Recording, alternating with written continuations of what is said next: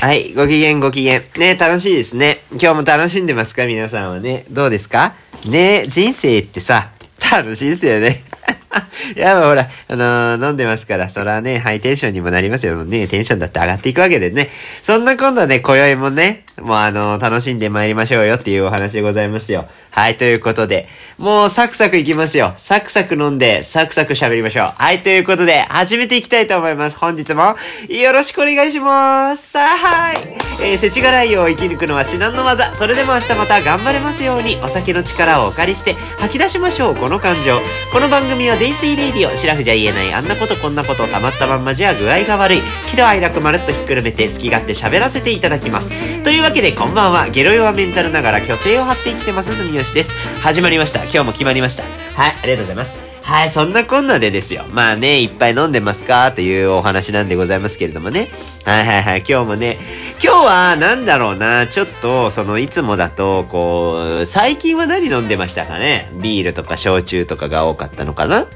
日本酒も飲みましたね。でもやっぱビール率がね、この番組高いので、私まあ皆さんご承知の通りビール大好きなのは私でございますけれども、今日の気分はちょっとレモンサワーだなということで。レモンサワーも私は好きでございますよ。やっぱレモンサワーっていうのはさ、果物のレモンがすごい好きですからね。はいはいはい。レモン、あのレモンのアイドルの名前なんだっけ？なんかレモンのアイドルいませんでした？なんかレモンずっと、あの自分の持ちキャラクターですか？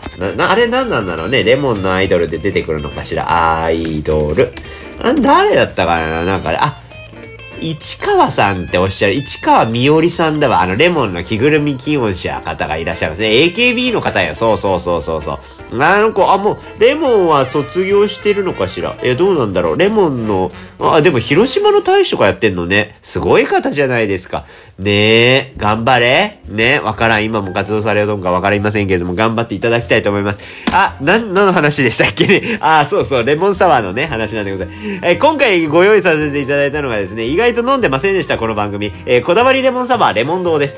レモン堂はもう皆さんご承知の通りでございましょう。あの、紺色のね、ベースに下の方が金色がこう引いてあるデザインになっておりまして。いかにもその、なんて言うんですか、こう、素朴と言えばいいのかしら、この字の漢字はね。このテイストなんて表現すればいいのか、今私の中の脳内辞書を一生懸命引いておりますけども、この独特のオリジナリティっていうものをなんと表現すればいいかね。でも、まあ、好きっていうことだけは伝わればいいかな。とりあえずね。このフォント好きなんですよね、私ね、結構ね。だからこう見かけたら買っちゃうんですけど、まあ皆さんもね、もうよくコンビニとかでも売ってますので、ご覧になったことあるかと思います。かなりシリーズ品増えましたよね、一気にね。えーそれこそ何ですか？えっ、と、レモン2個分の果汁が入りました、みたいなので、最近でいくと鬼レモンっていうものが出てたりもしますし、えー定番ものとしては、どんなのがあるのかしら？えーちょっと待ってよ。今触ってみながら。あ、そうそうそう。スッキリ系のやつとかも増えましたよね。あのーほろ苦いやつ。とかね。あとは塩、うま塩レモンとかも確かにね、並んでたわ。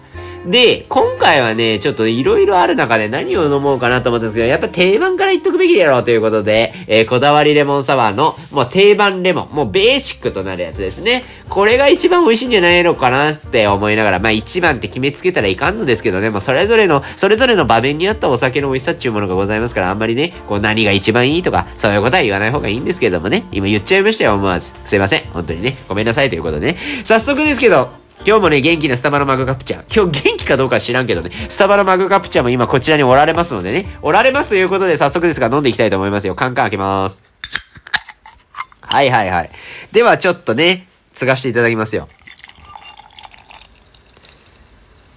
いやー、レモンの香りが立っとる。すごいね。なんて言うんですか？もうレモンですよ。もうだってもうレモンじゃないとこれは。これがレモンでなくしてなんだというね。素晴らしい香りを誇っている。飲みます。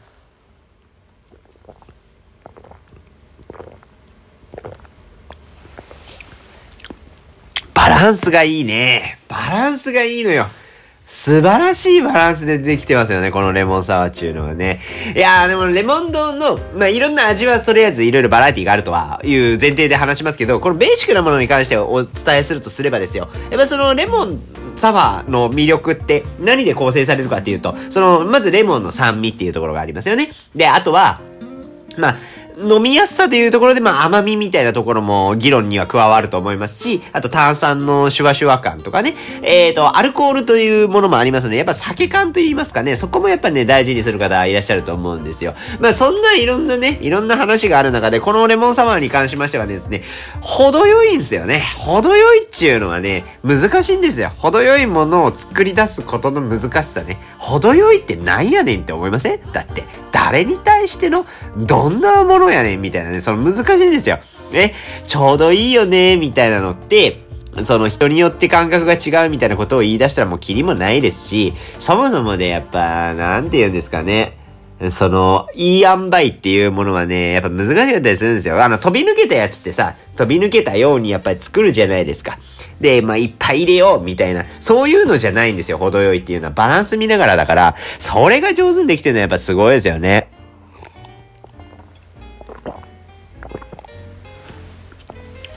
いや、うまいよ、これ。レモンサワーね、このレモン堂はね、ですね、ですね、って言えてたちょっと、えー、ごめんなさいね、今日ちょっと余裕あれば。あ、そう、サイトっていうかね、私あんまり知らなかったんですけど、安部寛さんが、あら、キャラクターなさってるんですね、レモン堂って。CM とか出てらっしゃるのが、うちね、テレビがなくて申し訳ない。テレビがなくてね、本当に申し訳ないですけど、あー、さんはレモン堂とっても似合ってらっしゃいますわね。やっぱテルマエロマエからのね、テルマエロマエからのレモン堂ってパターンなのかしら。もっと他にもあったけど、あ、やっぱでもトリックは欠かせんよね。トリックの上田さんの役でしょだからトリックからのね、テルマエロマエからのレモン堂ですよ。安倍博士の流れとしてはね、素晴らしいことでございますよね。本当にね。ありがとう、安倍博士。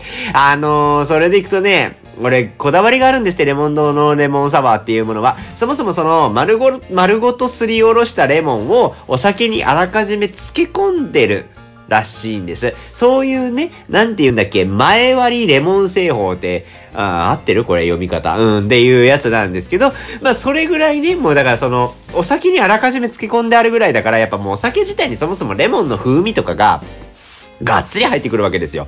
で、その上でね、いろんなバリエーションをそのベースに出していくからこそ全部美味しいのであって、やっぱりその基本のもの、基本のこの定番レモンサワーに関しましては、やっぱその辺がね、しっかりなさってらっしゃるっていうのをね、改めて思いますよね。本当にありがとう、お酒。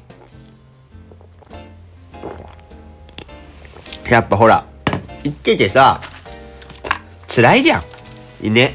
いっぱい辛いことあるじゃないですか。で、やっぱこういう、こういうのがね、ありがたいわけですよ。やっぱこうお酒でね、こう幸せな気持ちにさせていただけるっていうのはね。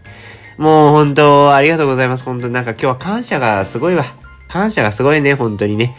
えー、別にもう今日、感謝の話じゃないんだよな。ちょっと普通に話しましょうか。いい、いい加減ね。最近ね、難しいんですよ。この酔いが回りすぎるとね、ほんとわけわからんこと言うからね。あの、いい加減テーマには沿って話さないかんということで、今画面を一生懸命見つめておりますけどもね。この間、あれですよ、それこそ、西村スカイトレイルのレポート出したと思うんですよね。西村っていう、宮崎県にある西村村っていうところに行って、えー、トレイルランニングのレースに参加してきましたよ、みたいなお話をさせていただいたかと思うんですけども、そう。で、前夜祭からね、そもそも参加をするっていうので、前日入りしてるわけですよ、宮崎県の方に。で、その、今回がね、ランニング友達のね、ゆういちろう。あ、これ私さ、前回の放送でゆういちろうのことね、あんまり喋ってなかったんですけど、ゆういちろうはね、あれなんですよ。あのね、5位だったの。あの、その、西メラスカイトレイルでね、ランニングの大会ですよ。それでね、100、100人ぐらいいたのかしら。えー、100、もっとおるわ。126人男性がいて、女性が14人いらっしゃるのかな？ロングの部分はね、それぐらい出たんですけど、5位って。ねすごいことですよ、5位って。5人に入ってるからね、上から数えたらね。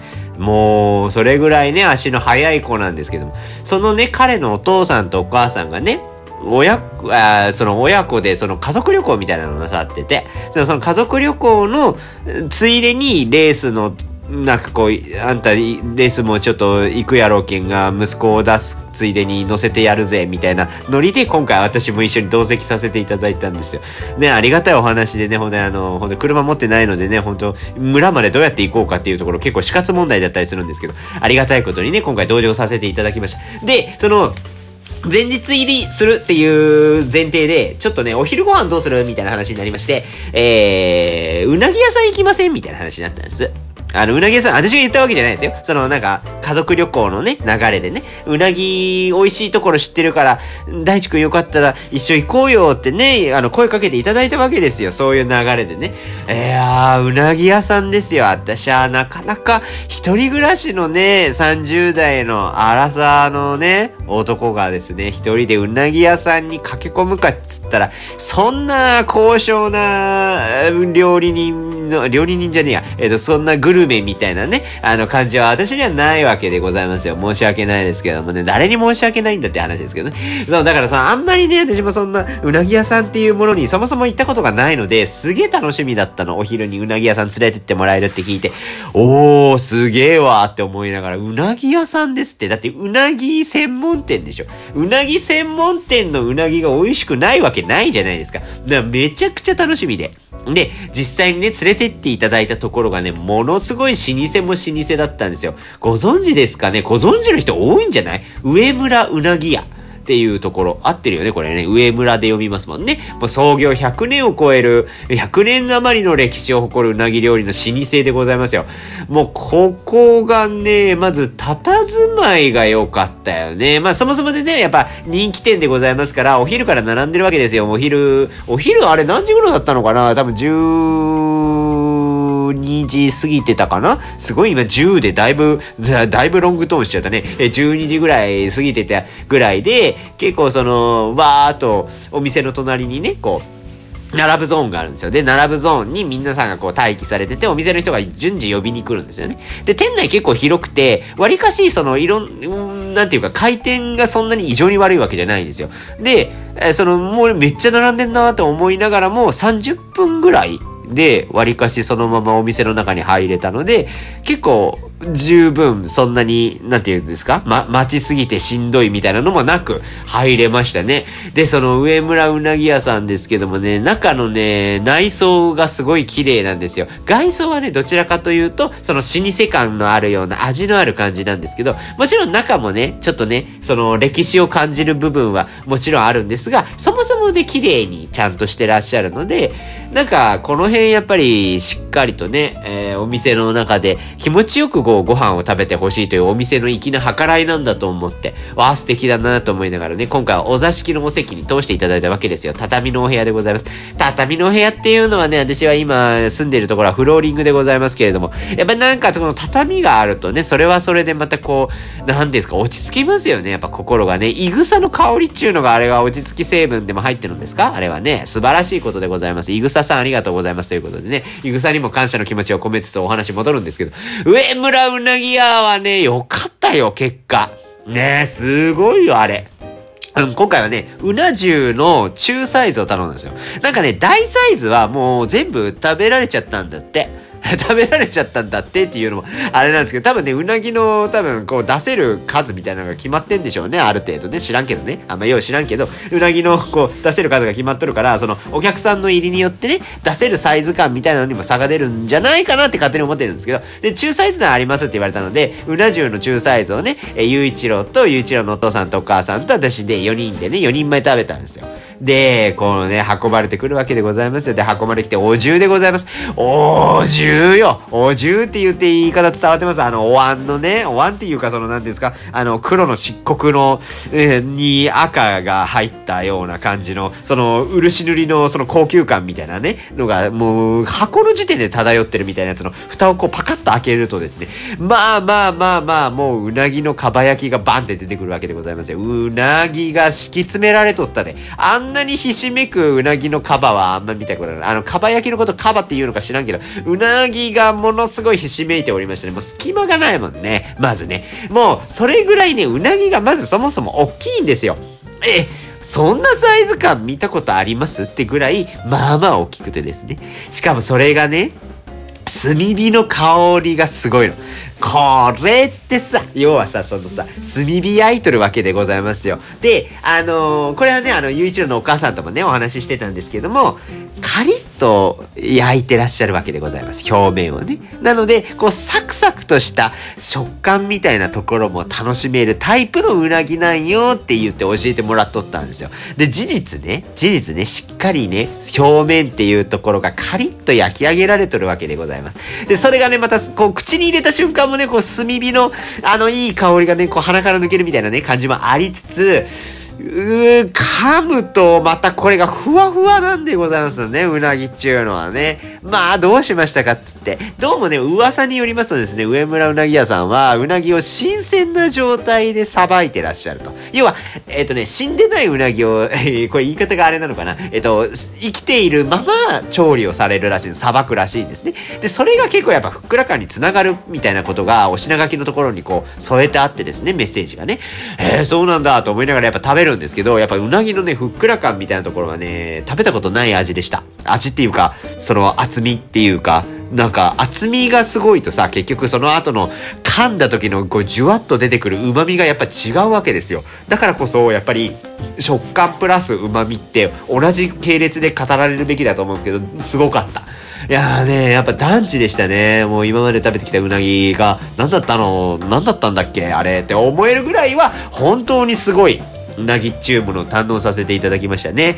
そうなんですよ。だからね、あんまりこうね、今までの人生でうなぎ屋さんに行くみたいなね、うなぎ屋さんちゅうのはだから要はうなぎ専門店ですよ。うなぎ専門店に行くみたいなことが今まであんまりなかったものでございました。いや、はあ、これがうなぎ専門店のうな重なんだって思いながら、ね、感動の嵐でございました。本当にね、連れて行ってもらってありがとうございますということをこの場でもお伝えしたいと思いますけどもね、まあおそらくこのポッドキャストを聞いてらっしゃるかどうかで言うと聞いてないんじゃないかな、さすがにね。ああ、もうね、こんな長い、長ったらしい酔っ払いの話はね、あのー、なんか、ね、よっぽど、よっぽどね、首相な方しか聞いてくださらないと思うんですよ。だからこの、今のね、今この番組聞いてらっしゃるリスナーの皆さん、私のことね、大好きだと思いますし、大好きだと思いますし、私もあなた方のことが大好きです。はい、それだけは伝えておきますね。うなぎより大好きです。はい、それは分かっていただけると嬉しいですけれどもね。皆さんのことの愛をこう語りつつ、本題戻っていいですか？今日本題それがちなのはね、なぜかというとね、レモンサワーが美味しいからでございますね。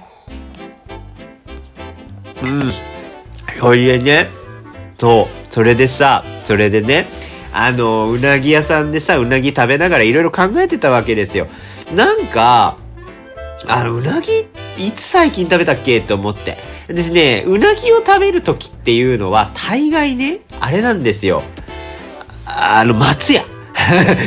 あ、絞り出して出た答えが松屋なんですけど、松屋もね、うな重のフェアやってるんですよ。もしかしたらごめんなさい、吉野家とかもやってるかもしれないんですけど、あの、会社の近く、それこそ前職の近くに松屋があってですね、もう、近くって言ってももうだいぶなんですよ。もう近いってそんななんか徒歩5分とかじゃなくてもっと近いの。2分とかなの。で、もう隣の隣ぐらいのレベルで松屋がそばにあるから、まあ仕事でくっそ忙しくて、その会議時間とかが、その、休憩時間15分しかないのみたいな日もあったりするわけじゃないですか。その、昔はあったのよ。昔はちょっと荒かったから、そのなんかいろいろね、ただ働くのも大変な時期もありましたけど、その時は、もう結構パッと行ってパッと帰りたいから、そう、松屋とかめちゃくちゃ利用してたんですけど、うなぎのフェアをやってる時はね、私もちょっとたまにやっぱ食べたくなっちゃうんですよ。うなぎ食べたいわ。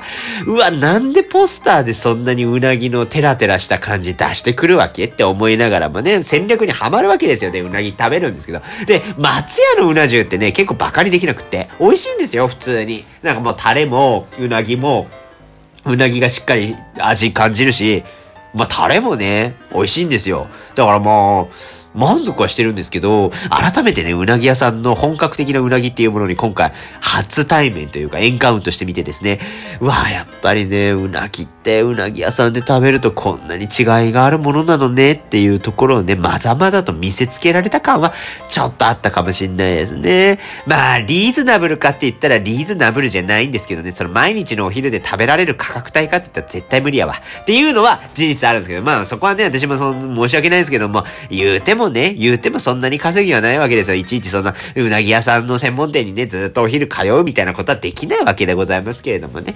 でもなんかこう、ね、たまーの贅沢として、まあ今回ね、レース前っていうこともあったのでね、まあちょっとぐらい、頑張れ明日の自分みたいな感じで応援のエールを込めてね、うなぎ屋さんで連れてってもらったし、うな重食べましたけどもね。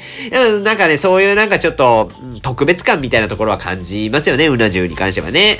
はい、ということでね、もうすごい美味しかったよっていうお話話なんですけど、ちょっとね、緩急つけて、ちょっとお休みというかね、あの、そういえばな、こういう話もしたいなと思ったんですけど、うなぎって、穴子と何が違うのって思いません？なんか、似てるじゃないですか、あいつら、そのなんか、うにょうにょしてる黒い系のやつでしょ？で、それでいくと土壌とか、ナマズとか、なんかその、ヘビみたいなやつが結構泳いでらっしゃったりするじゃないですか。あれね、私も全然よくわかってないんですよね。ということで今ね、ネットで出したんですよ。今、ちょっとこうやって喋りながらもね、適当にうなぎとかの違いみたいなので出したんですね。うなぎと土壌や穴子とナマズ、ん？うわ待って、ちょっと早口言葉じゃないんだからちょっとゆっくり言わせて。うなぎ、土壌、穴子、ナマズっていう、似たような印象のある魚の違いのサイトありましたよ。なんかね、まとめてくださって。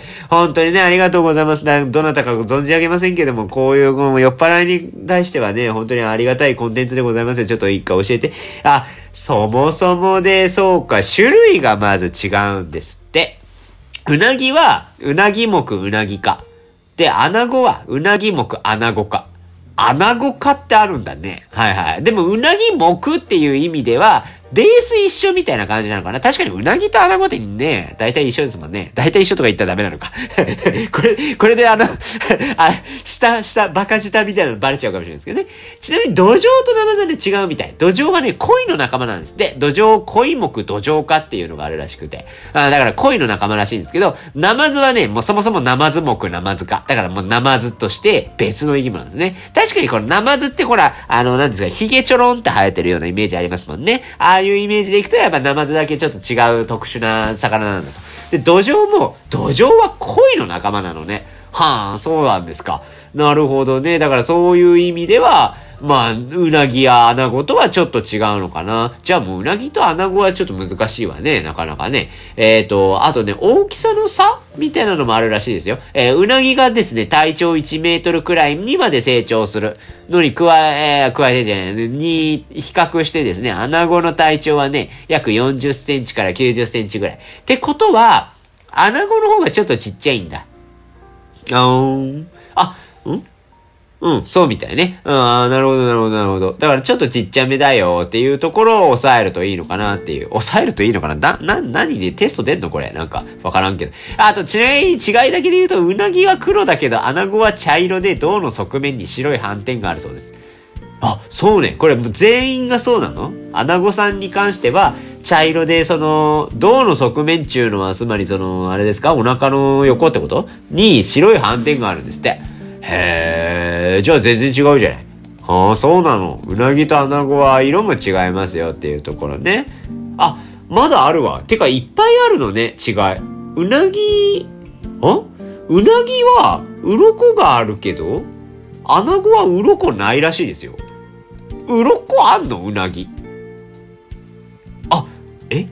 うなぎって鱗あるの？この、あの、ぬるぬるしてるやつよね。あ、ああ、じゃあ、鱗あるのね。へえ、知らんかったわ。勉強になるわ、これ。あとね、うなご、うなぎ、うなご、うなごはもうどっちかわからん。えー、うなぎは下顎が出ている顔ですが、穴子は上顎が出ている顔をしているそうです。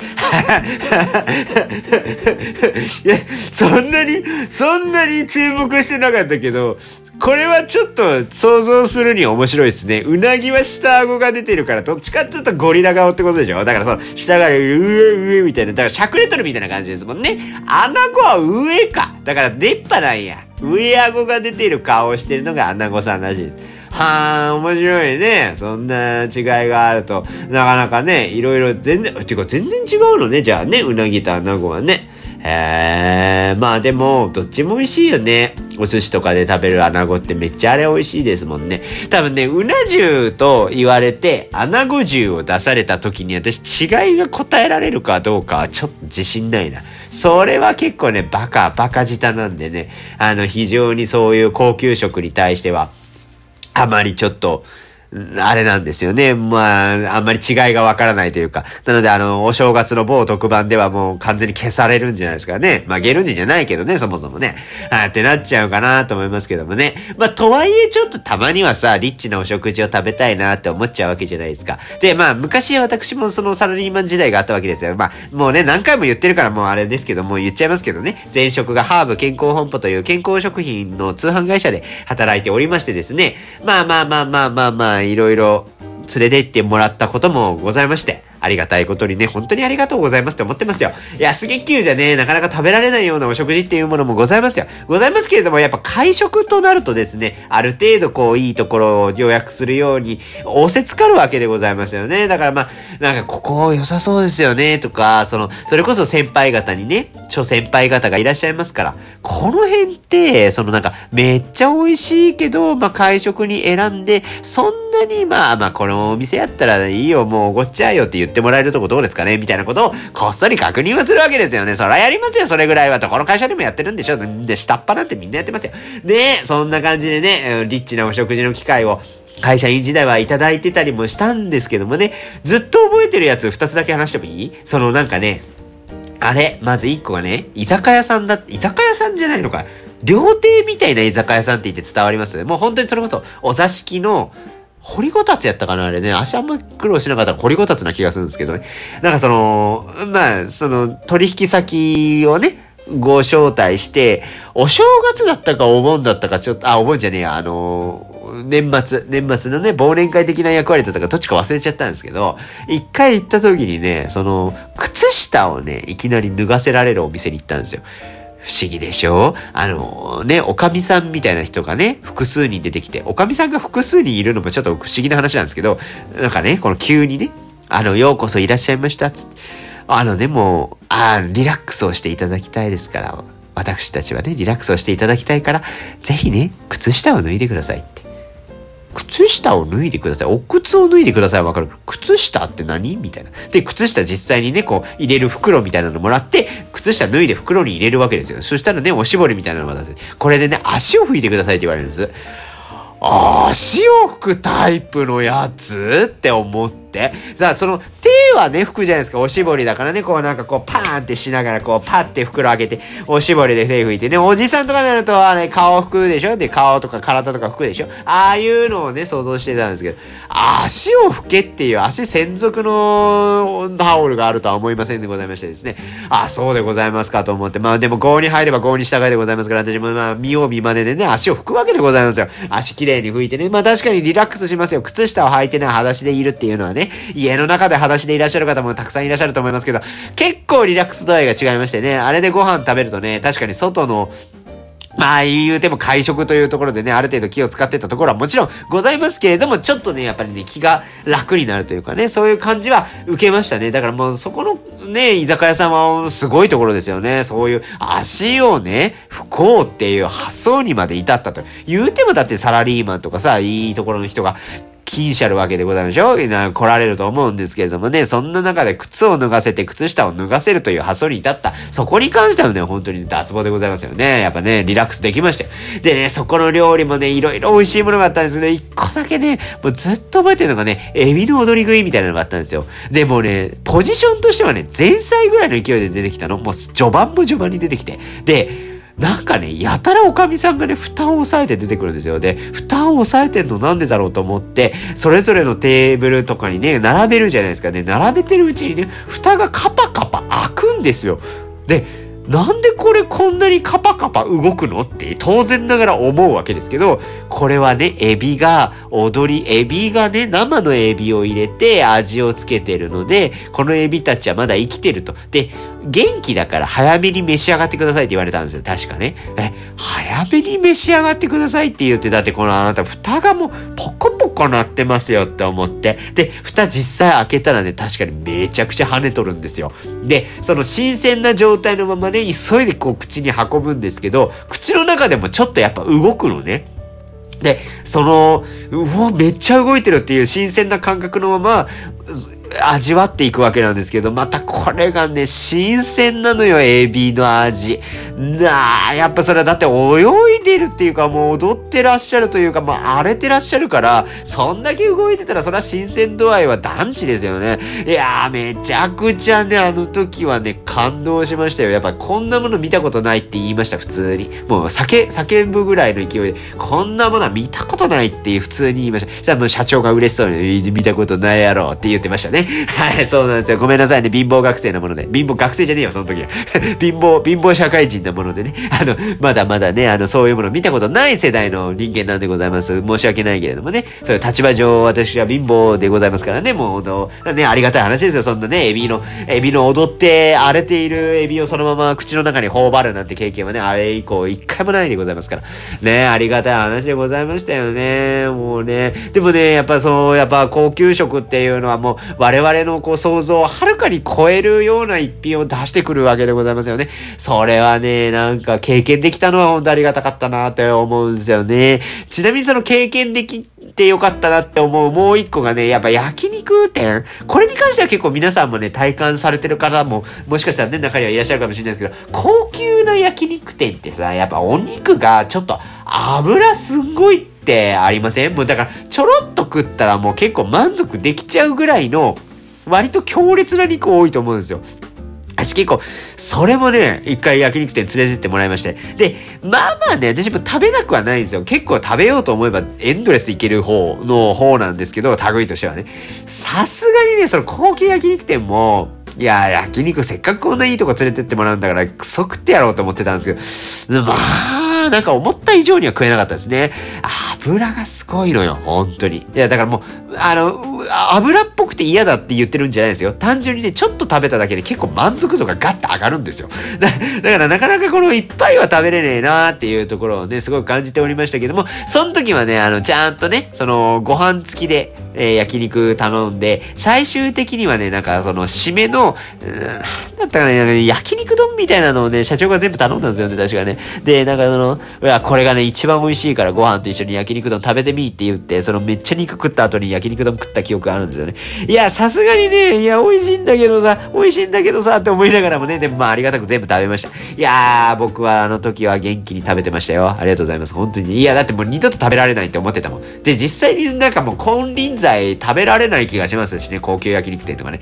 なかなかね、もうフリーランスになって行くってなると一人ではいかんなと思って。まあもちろんなんかすごい金を持ってらっしゃる方と、なんかこう、なんですか？おごってくれるよみたいな言われたらヘラヘラついていくと思うんですけど、その時にはね、あの、私を高級焼肉店にね、ぜひ連れて行っていただけたら、すごい喜ぶのでよろしくお願いします。まあ、まだ大丈夫です。あの、年は取りましたけど、油すんごいお肉も、少量、少量でもいや、結構食う、結構じゃ、じゃんじゃん食うから、あの、ぜひよろしくお願いします。っていう話でございましたかね。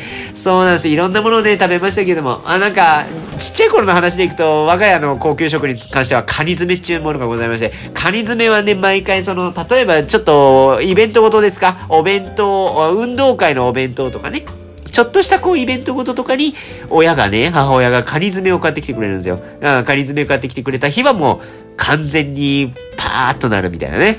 やっぱカニが高いんですって。いや、それはもう自分でスーパーで買っててもわかりますけど、ど、どんなカニでもやっぱちょっと高いんですよ。やっぱ手がでんくて。でも、それをやっぱね、そのなんかこういう時はね、あんたカニ好きやけんって言って買ってくれるわけですよ。うわ、ありがたいね、と思って。で、カニ爪はね、普通にボイルしたやつをそのまま食べるのももちろん好きだし、いいんですけど、身を食べた後の殻をね、捨てずにね、スープとして出汁で取ってもらうっていうのがね、またすごい好きだったんですよ。卵スープみたいな、最後卵ちょっと閉じてね、カニの、カニ詰めの出汁で取ったスープはうまいよ。うまいよ。これはまあでも親が作るの上手やったんかもしれん。けど、やっぱこれはね、非常に美味しいわけでございますよね。はい、もうずっと思い出に残ってるし、なんか、そうね、一回ぐらいなんか今年年末とかやるか？上でも一人でだけど、カニ詰めちょっと頑張って買うか。300、じゃあじゃあ300じゃそんな、なんかどのぐらいの量かにもよるけども、ちょっといい値段するけど、ちょっと買ってみようかな。なんかね、せっかくだしね、思い出に浸ろうかなみたいなことは思っておりますけどもね。まあまあまあ、そのなんか高級なもののお話を今日はね、してしまいましたけれども、まあ、この、美味しいものを食べた時の美味しいっていう感覚みたいなところって、すごいいいじゃないですか。じゃあ食文化としてそれ大事だと思うんですよ。美味しいものをやっぱり食べた時の感動ってひとしおだと思うんですよね。そういうなんか感動とか、わあ、これ美味しいっていう、その、思わずこう声に出ちゃうような感覚って、私はすごい大事にしたいと思ってるんですよ。忘れたくないというかね。もうなんかほんと食事が作業になってらっしゃる方も世の中にはいらっしゃるじゃないですか。すごいなんか批判してるわけじゃないけど、ご飯って楽しい方が良くないって思ってて。で、もちろんそのみんなで食べるご飯も楽しいよ。もちろんそれは、それはそれの醍醐味がありますけど、本当に美味しいものを食べた時の、うわ、これうまっていうやつ。あれってすごい大事だと思うんですよね、私は。だからそういう意味では別にグルメになりたいとかは思わんけれども、いろんなものを食べていきたいなっていうふうには思いますよね。やっぱ限りある命ですよ。我々もね、いずれはね、おじいちゃんになっておばあちゃんになって、ね、いつかいなくなっていくわけですよ。この地球上からいつの間にかいなくなっていくわけでございますから、せめていなくなる前にね、いろんな美味しいものを食べたいじゃないですか。だからもうそれはね、いろんなご当地とか行った時に、いっぱいいっぱい堪能させていただきたいなっていうふうに思ってる次第でございます。人生の中でもね、これはちょっと果たしたいというところはね、ブレずに持っておきたいなというところで、今日は、えー、お食事のお話でございましたというところでございます。もうね、35分にもなりました。最近なんか収録時間長くなりましたね。もうね、すぐ酔っ払ったら食っちゃべるから、よくありませんけれどもね。まあこんなもんに糸島、糸島糸島っつった今。え、こんなもんにいたしましょうね。いたしましょうと言いたかったんです。糸島章ではございません。糸島の章はどこですか？はい、もういいです。はい、もうやめましょう。肝臓はね、定期的にいたわりつつ、明日も頑張りましょう。ということで、泥酔レイディはまた次回の飲み会でお会いいたしましょう。ご視聴いただきまして、誠にありがとうございました。またね